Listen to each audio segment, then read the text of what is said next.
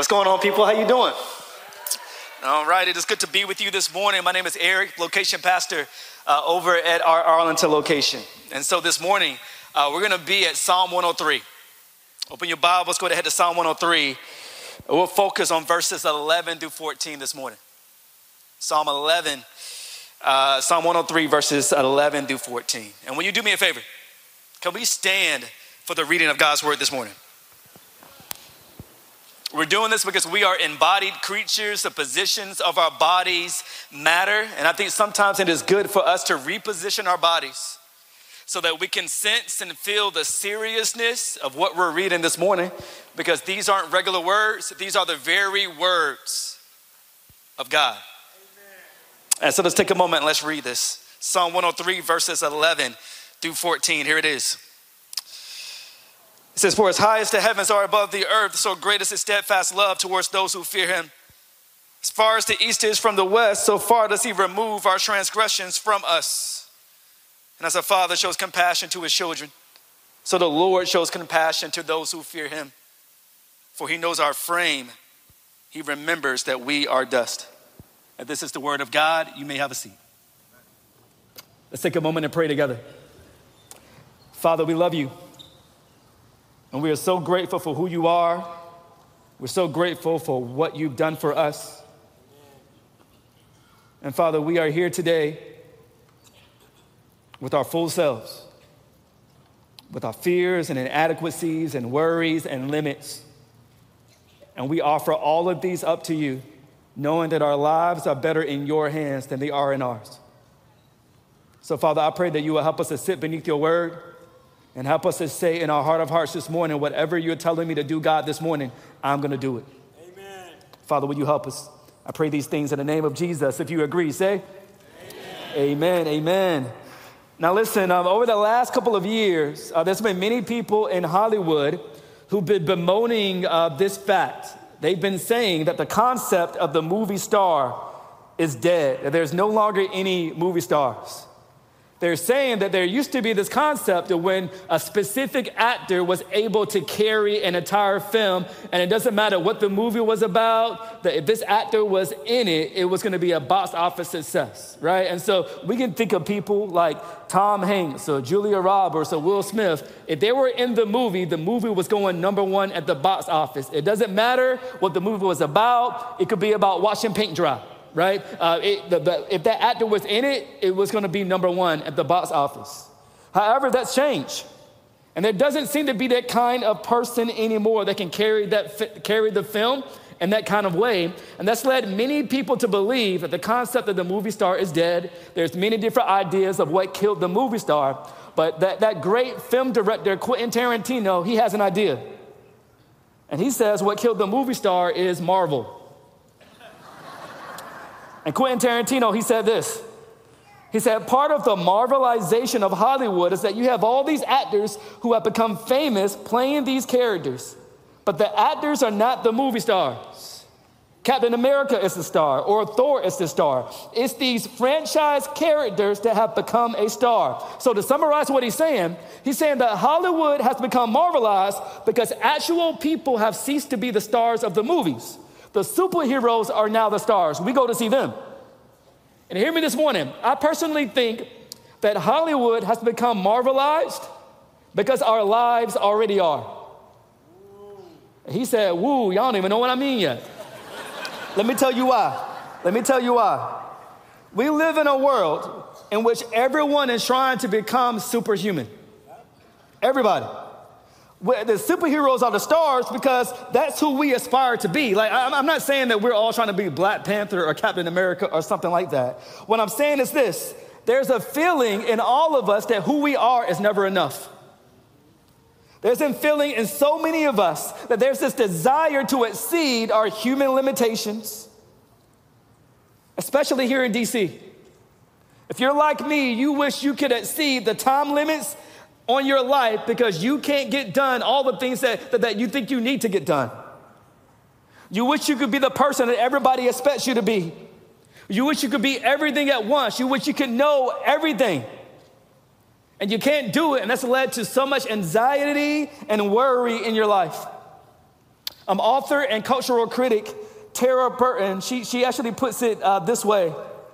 She said, um, Our economic, cultural, and personal lives are suffused with the notion that we can and should transform ourselves into modern day deities, simultaneously living works of art to be admired by others and ingeniously productive economic machines. What she's saying is this there's a pressure in all of us to be more than human in order for us to be admired and in order for us to produce more and more and more and more and more, and we can't do it, and it's incredibly exhausting. But it hasn't stopped you because tomorrow on January 1st, you are going to re up your quest to become superheroes. You got all these goals that you plan on setting because you think that the key to becoming a superhero is some time hack or, or, or some kind of productivity um, hack or better time management. And hear me, don't get me wrong, time management is a good thing. Productivity is a good thing. We should all work hard, but hear me out this morning. What if your limits are good things rather than bad things? Hear me out this morning. What if you're not meant to be a superhero this year? What if you're meant to be satisfied with being a regular human being this year? What if the joy and life that you are looking for is not found in breaking your creaturely limits, but actually accepting and receiving your creaturely limits. And this leads me to Psalm 103. Psalm 103, it begins like this David is in a situation where he is tempted to forget about who God is and what he's done. See, we don't know the exact situation, but if you've been a follower of Jesus Christ long enough, you've been there. You've been in a hard situation. You felt the disappointment. You've been in a dry place. And during that time, you've been tempted to not believe God and who He's declared Himself to be. And you've been tempted to say, God, this is hard. How can you be good? And how can you allow me to go through this at the same time? And Psalm 103 is a helpful text because when David is in that situation, when he's in a hard season in which his emotions are getting the best of him, I love it because here he's declared, I'm not going to drift along with my emotional state. I'm going to inform my emotions with the truth of who God has declared himself to be. And so, Psalm 103 1, David says this He says, Bless the Lord, O my soul, and all that is within me, bless his holy name. Bless the Lord, O my soul, and forget not all his benefits I love it. David is saying here, he said, Listen, I'm in a season of life where I need to remember and call to mind all the amazing things that God has done for me. Amen. But hear me out. As you progress through this psalm, that's not all that David does. David just, just doesn't remind himself of all the amazing things that God has done for him. God, he also reminds himself of how God relates to him, of how God feels about him. And we see this throughout this whole chapter, especially in verses 11 through 14. And today, if you're gonna live your life in 2024 as a human being, you have to remind yourself how God feels about you, how God sees you, how God relates to you. So today, I'm gonna give you encouragement during this sermon. As we move towards 2024 as limited human beings who can't do it all, and neither are you supposed to. How do you deal with that? It's the first thing I'm to give you. We are able to accept our limits when we know God's heart towards us is one of steadfast love. We're able to accept our limits when we know that God's heart towards us is one of steadfast love. Hear me this morning. God's love for you is great. And David in verse 11 reminds himself of that. Remember, he's in a season where he needs to remind himself of who God is. And he says in verse 11, he says, For as high as the heavens are above the earth, so great is your steadfast love towards those who fear him. And the point of this verse is this is that the distance between the heavens and the earth is immeasurable. And so is God's great love for you. It's immeasurable. I love it because theologians declare that God and his attributes are incomprehensible. And when they call God incomprehensible, they're not saying that we can't understand God. We can understand God because God has revealed himself to us in ways that we can understand. But what it's saying is that his, his attributes are incomprehensible. It's because we understand things like his love in a very, very, very, very small way compared to how big his love is. So, McLean Bible Church, if you think you understand God's love, if you think when you hear God loves you and you think, oh, I already know that, you think you know, but you have no idea. You have no idea how big and wide His love is towards you. You got no idea.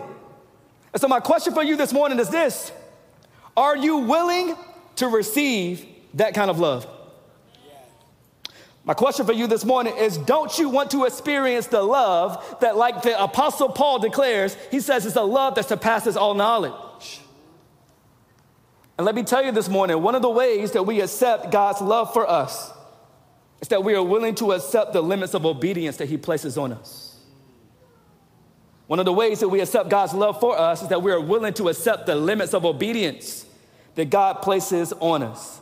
So Gabe's playing the piano. Y'all like, why is he out here so early? He's gonna help me out with an analogy. And so I'll give you this analogy. So, so Jamie Foxx, uh, he's an actor, um, a comedian, uh, yeah, singer, all of that. And there was a movie that, in which um, Jamie Foxx played Ray Charles. And so, in order for Jamie to get into character, he actually sat down with Ray Charles and they sat next to each other playing the piano. So Jamie's nervous. He's sitting beside Jamie Foxx playing the piano because Jamie Foxx, he can play the piano. He's an amazing musician, but he's not Ray Charles. So he's sitting beside Ray. They're both playing the piano, and Jamie's so nervous he hits the wrong note. And Ray Charles literally gets upset that he hits the wrong note. And uh, he, he, look, he doesn't look at Jamie, but he, he says to Jamie, he says, Why would you do something like that? And Jamie gets so flustered, he, he, he starts stuttering a little bit. And Ray says to him, Son, the notes are right under your fingers. You just got to learn to play the right ones. And I love what he's saying there. Catch what, what Ray Charles is saying to Jamie Foxx. He's saying that in order for you to play the piano in the way that it's intended to be played, all the notes are not available to you in any given moment. Right? Question for you. Hope this thing reaches. Have you ever heard a kid play the piano? Let me show you. Because listen, I got my kid, uh, one of my kids, I got him a piano for Christmas. And when he goes to school next week, I'm already about to hide it in my car trunk because let me show you how he's playing it right now. That's how he's playing it. He's playing all the notes. He doesn't understand the concept of limits. He doesn't understand that when you play the piano and to play it beautifully, that you're limited. That you're limited by time, uh, by, by, by, by, time. You're limited by key. You're limited uh, by chords. Kids play the piano by hitting all the notes at the same time, and it doesn't sound great. And for beauty to happen on the piano, there has to be the idea of limits. It's like what Ray said. Ray said, The notes are all under your fingers. You need to learn how to play the right ones. But hear me today. What if that quote is not simply true of the piano? What if that quote was also true of life? Amen.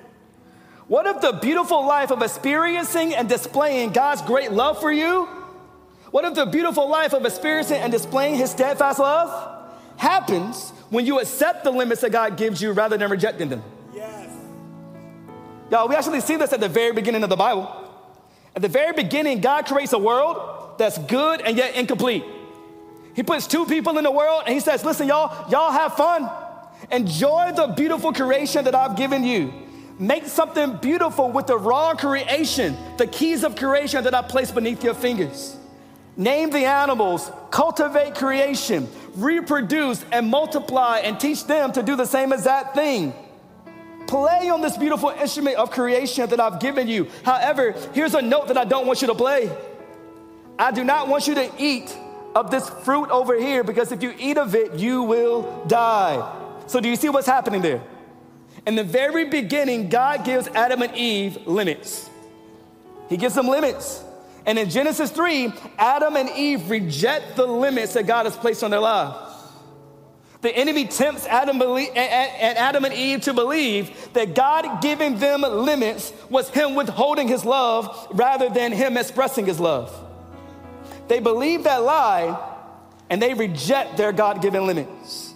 They eat the fruit, sin enters creation, all because they rejected those limits. And hear me this morning. We've all done the same exact thing. We've all rejected the limits of obedience that God has given us. And because we've rejected those limits, God is perfect. He has to punish sin because sin isn't simply making a mistake, like playing the wrong note. Sin is staring God in the face and saying, God, I reject you.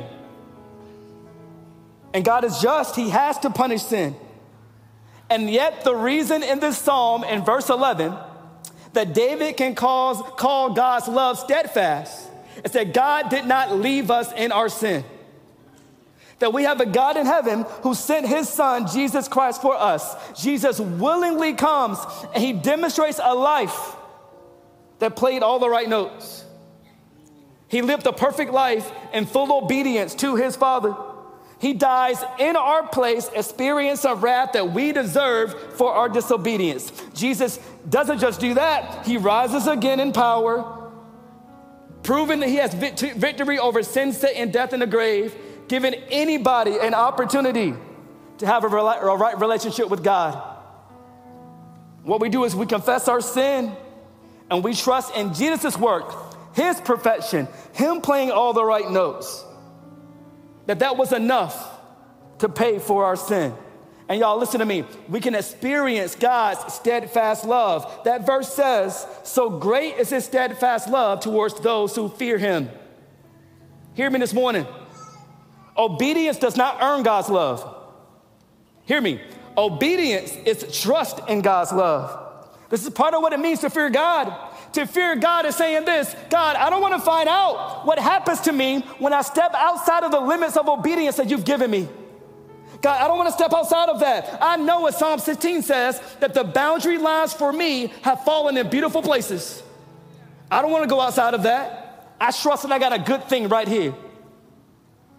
And hear me this morning. One of the ways that you know that you've accepted God's steadfast love for you it's that you now refuse to go outside of the limits of obedience that God has set for you. Gabe, I appreciate you playing. Thank you, brother. Thank you for coming out and playing. Y'all give it up for Gabe.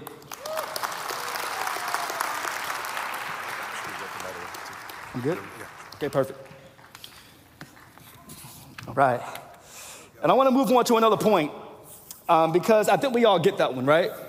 I think we all get that one of the ways um, that, that God has shown his love towards us it's by giving us the limits of obedience. But hear me this morning one of the ways that God demonstrates his love to us as well is through the limits of our bodies. Through the limits of our bodies.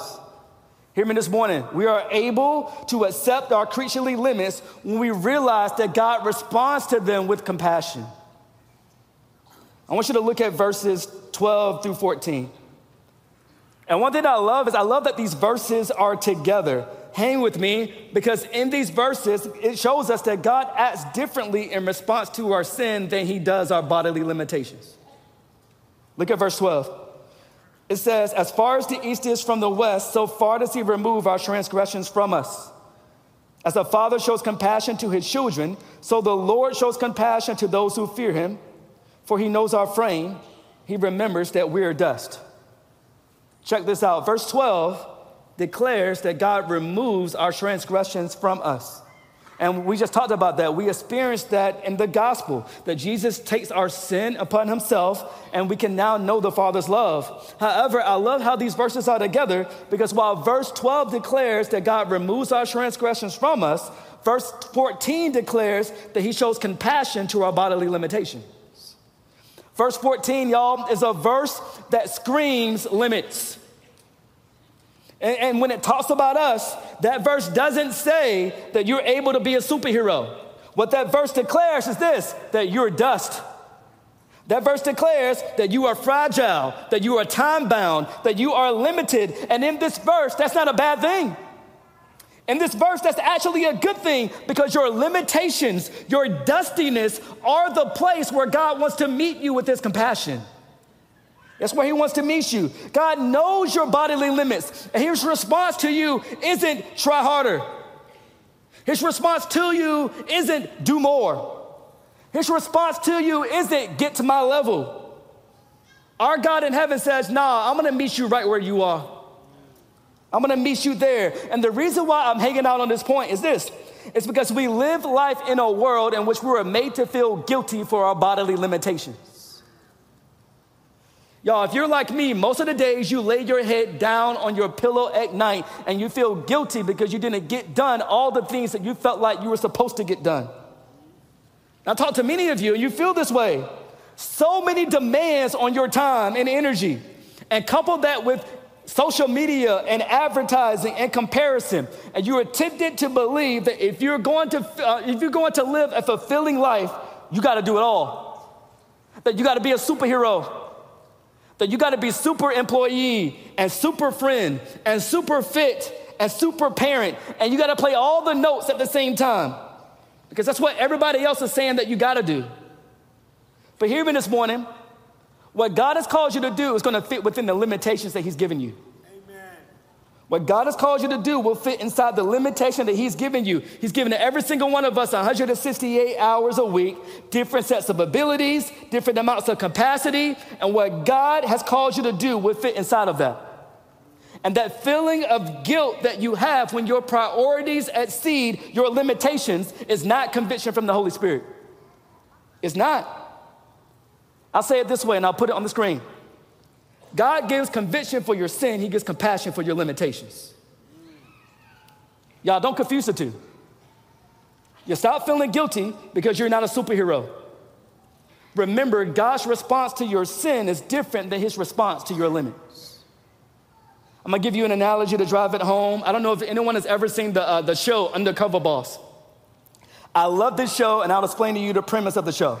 It's just like it sounds the CEO or the founder of the company, what he ends up doing is he goes undercover, like he puts on work clothes and he becomes a new employee at his own company. And what makes it a show is this is that the workers don't know that the boss is among them. They don't know. The boss presence doesn't carry much weight because the people don't recognize him. And because of that, some employees use that as an opportunity to do whatever they want to do right? So, so, so some employees, they, check, they, they, uh, they clock out early, they cut corners. So for some, when the boss comes down, he learns about their character. But in every single show, there's somebody where he learns about their limits. He learns about their humanity. If you've seen the show, there's always one. There's always one among the workforce who, man, they're just having a hard time and they walk uphill to work both ways and they lost their car, and, and, and, and life is hard. And I love the end of the show. End of the show, the boss reveals himself, and everybody's shocked. And then what happens? He goes off from the person who flouts the limits of the rules, and he shows compassion to the ones who express the limits of their humanity.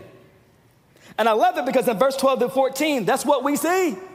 I love it. In the Christian faith, we have a Savior who came down to earth and he cloaked himself in humanity. And he shows compassion to those who, experience, who are experiencing the limits of their humanity. Amen. I love it how he shows compassion to the sick. He shows compassion to the poor. He shows compassion to the down and out. We have a God who looks at us and he knows our frame. He remembers that we're dust. And so your question may be okay, Eric, that sounds good. What do I do with all this? How do I live in a way that actually demonstrates that I believe all that? How do we experience joy in our limitations? And there's so much that I can say, but I want to give you two quick things as we move towards 2024 as limited human beings. Here's the first thing I want to give you we can experience joy in our limitations when we fear God when we fear God. So verses 12 and 14 both talk about the fear of God. Verse says his steadfast love is towards those who fear him. Verse 14 talks about how his compassion is towards those who fear him, for he knows our frame. He remembers that we're dust. And these verses are not saying that, uh, that, that, that, uh, that, that the fear of God earns God's love and compassion.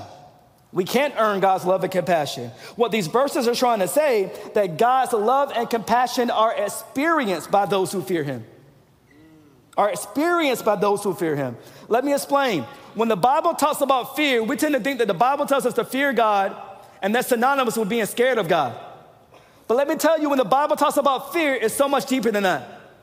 When the Bible talks about fear, it's not simply talking about being scared of God, it's talking about being aware of God. It's not only talking about being scared of God, it's less being scared of God, it's more being aware of God.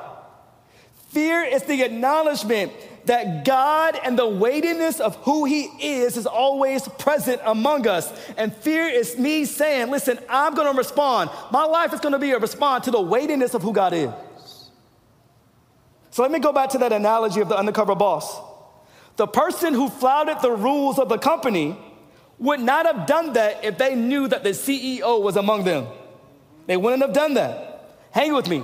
The fear of God is the acknowledgement that the ruler of the nations and the CEO of the galaxies is always among us, that he's in the room right now, and that I'm gonna live my life in proper response to his weightiness. Amen. That's what the fear of God is. He's the most weighty reality in our lives, not the opinions of other people, not what other people expect of me. He's the most weighty, and I'm gonna live my life in response to that. So here's the practical part of the sermon.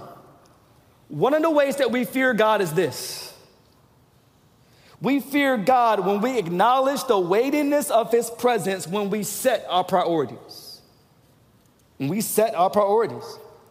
As we move into 2024 and we set goals we have a view of what 2024 has in store for us, hear me this morning. If God is weighty in your life, He'll be most weighty as you set those goals and priorities. So let me say something that might step on toes this morning. I can do this because I only preach here maybe twice a year. I'm going back to Arlington this week. And so I'm gonna let Mike and David pick up the pieces of this. But hear this. One of the reasons why many of us are experiencing so much anxiety about our limits is because we're trying to please God and we're trying to please everybody else at the same time. Amen. For many of you, it's not that you don't consider God as you set your goals and priorities. It's this. It's just this. It's that people are as weighty or more weighty as God is in your life. And so you're trying to please everybody. You're looking at your schedule and you're like, man, my, work, my coworkers work 80 hours a week. And so I guess I'm gonna work 80 hours a week because I'm scared that, or what they're gonna think about me if I'm not doing the same thing as they are. Some of you, you look at other parents and you're like, man, other parents got their kids in like French class and karate and chess and horseback riding, and people are gonna think I'm a poor parent if I don't do all those things. I don't know what it is, but let me tell you this morning fear God. Fear God. God is more weighty than people. Live to please God and trust Him with the opinions of other people. Hear me this morning. When you follow God's priorities, somebody is going to be upset that you're not following their priorities, and guess what? That's okay. That's okay. Hear me. What if we created our priorities with the acknowledgement that you can't do it all, and yet, God, you're here and your presence is most weighty? What if? What if we went into this new year setting our goals and priorities for this next year with these two questions? God, what priorities do you want me to have this year? What if we walked into this year with open hands? God, what do you want me to do this next year? And then, two, God, how do you want these priorities to be reflected in my goals for 2024? The priorities that you've given me, how do you want these to be reflected in my goals for 2024? Let, let, let me help you with this. God has given all of us the same priorities. He wants all of us to know Him. He wants all of us to make Him known. However, in all of our individual lives, those priorities are going to be expressed in different ways, depending on your stage of life, your gifts, and your abilities. But I want you to hear me today. There's so much I can say. But before I move on, hear this. If you are using the idea of limits as an excuse to be lazy towards the commands of God, you are using them wrong.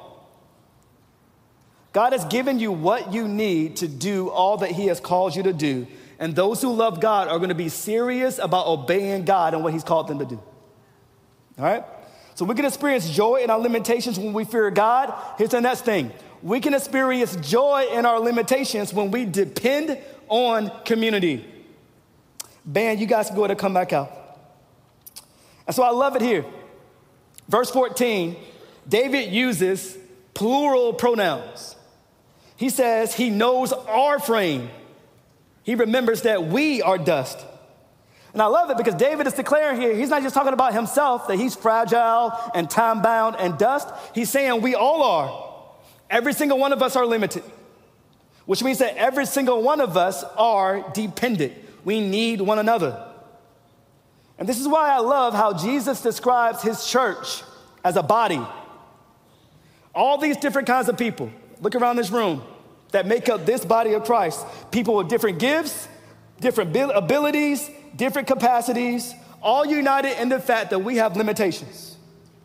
We see this in 1 Corinthians 12. All these different people, one body. And God gives His church a lot to do. He gives us a lot. God tells us to remember the poor and to gather together and to care for the vulnerable and to share the gospel to the nations and to visit the prisoner and to care for the orphan. We have all this stuff, and if we're not careful, we tend to believe that God has called us individually to do all that the church is called to do.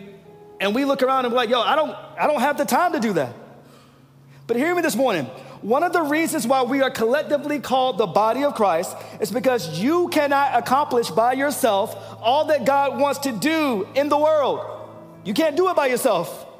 You need the church. You need the church. And hear me, in the church, we always feel this low grade guilt when we approach the scriptures, don't we? We look at all the things that God has called the church to do, and if you're like me, you're thinking, how in the world am I supposed to do all of this right now? How do I care for the widow in DC? And then also, how do I share the gospel to the unreached in Yemen at the same time? How do I care for my family? And how do I serve the poor? How do I visit the prisoner? That's a lot. And then we come to the church and then we hear the verse how Jesus says, Come to me, all who are weary laden, weary and heavy laden, and I'll give you rest. And we look up and we're like, Rest where? God, uh, how am I supposed to experience rest when I can't keep track of all the things that you've given me. And watch out, Gabe, and this is what we're doing. We're trying to play all the notes at the same time. And hear me, it's a mess because we're trying to do individually all that God has called the church to do. And listen, the beauty of the body of Christ is this is that we're not alone. You are not called to do individually we are called to obey God fearlessly and completely, but you are not called to do individually all that God, God that all that God has called the church to do corporately. Right? It takes a body of Christians to be all that God calls us to be in the world. So hear me today, instead of playing all the notes, what if I did this in full obedience within the limits that God has given me? What if I played my note?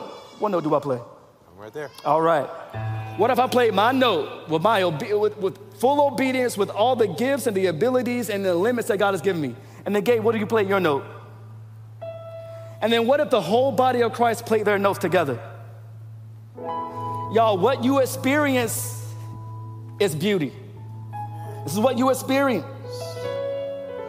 Hear me, we need to depend on each other to be all that God has called His church to be. We need to be this together.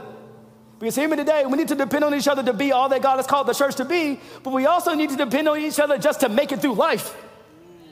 Y'all, we need each other. There are people around you who have incredible gifts and incredible experiences that you don't have. And one of the ways in which we experience the compassion of God in the body of Christ is this to admit that we can't play all the notes, Amen. to admit that we don't got it all together to admit that we're not superheroes and that's okay. And I need my brother and my sister to help me, to bear me up, to use their gifts and their abilities that God has given them for us to be all that we need to be to each other.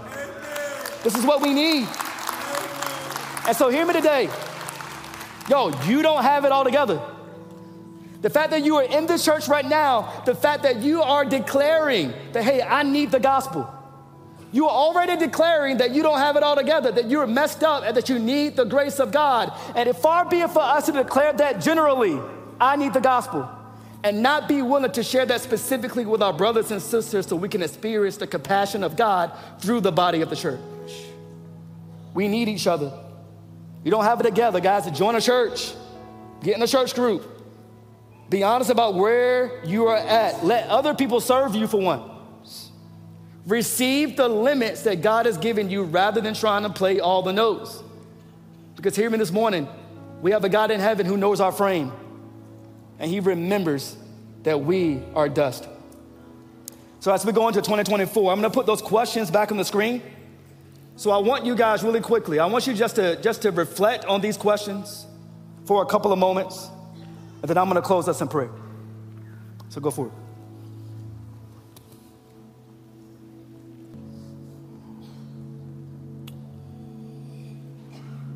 Father, we are incredibly weak. We are incredibly fragile. And when I think about the people in this room that I know, and I think about this past year, I think about the many things that many people that I know have walked through, and it's felt like it's felt like it's going to break them. I know many people in this room have wondered, God, how in the world am I going to make it through? I'm not a superhero. But we stand before you knowing that you don't see us like that. That you know our frame, that you know that we're not superhuman. You know that we are fragile. You know that we are time bound. You know that we are limited. You know that we are weak. And you don't meet us in our weakness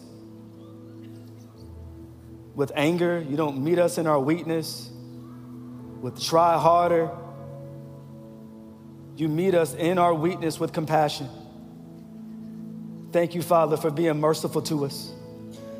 Thank you for reaching down. And when we flouted the limits of obedience, you came down and you reached us with your matchless grace.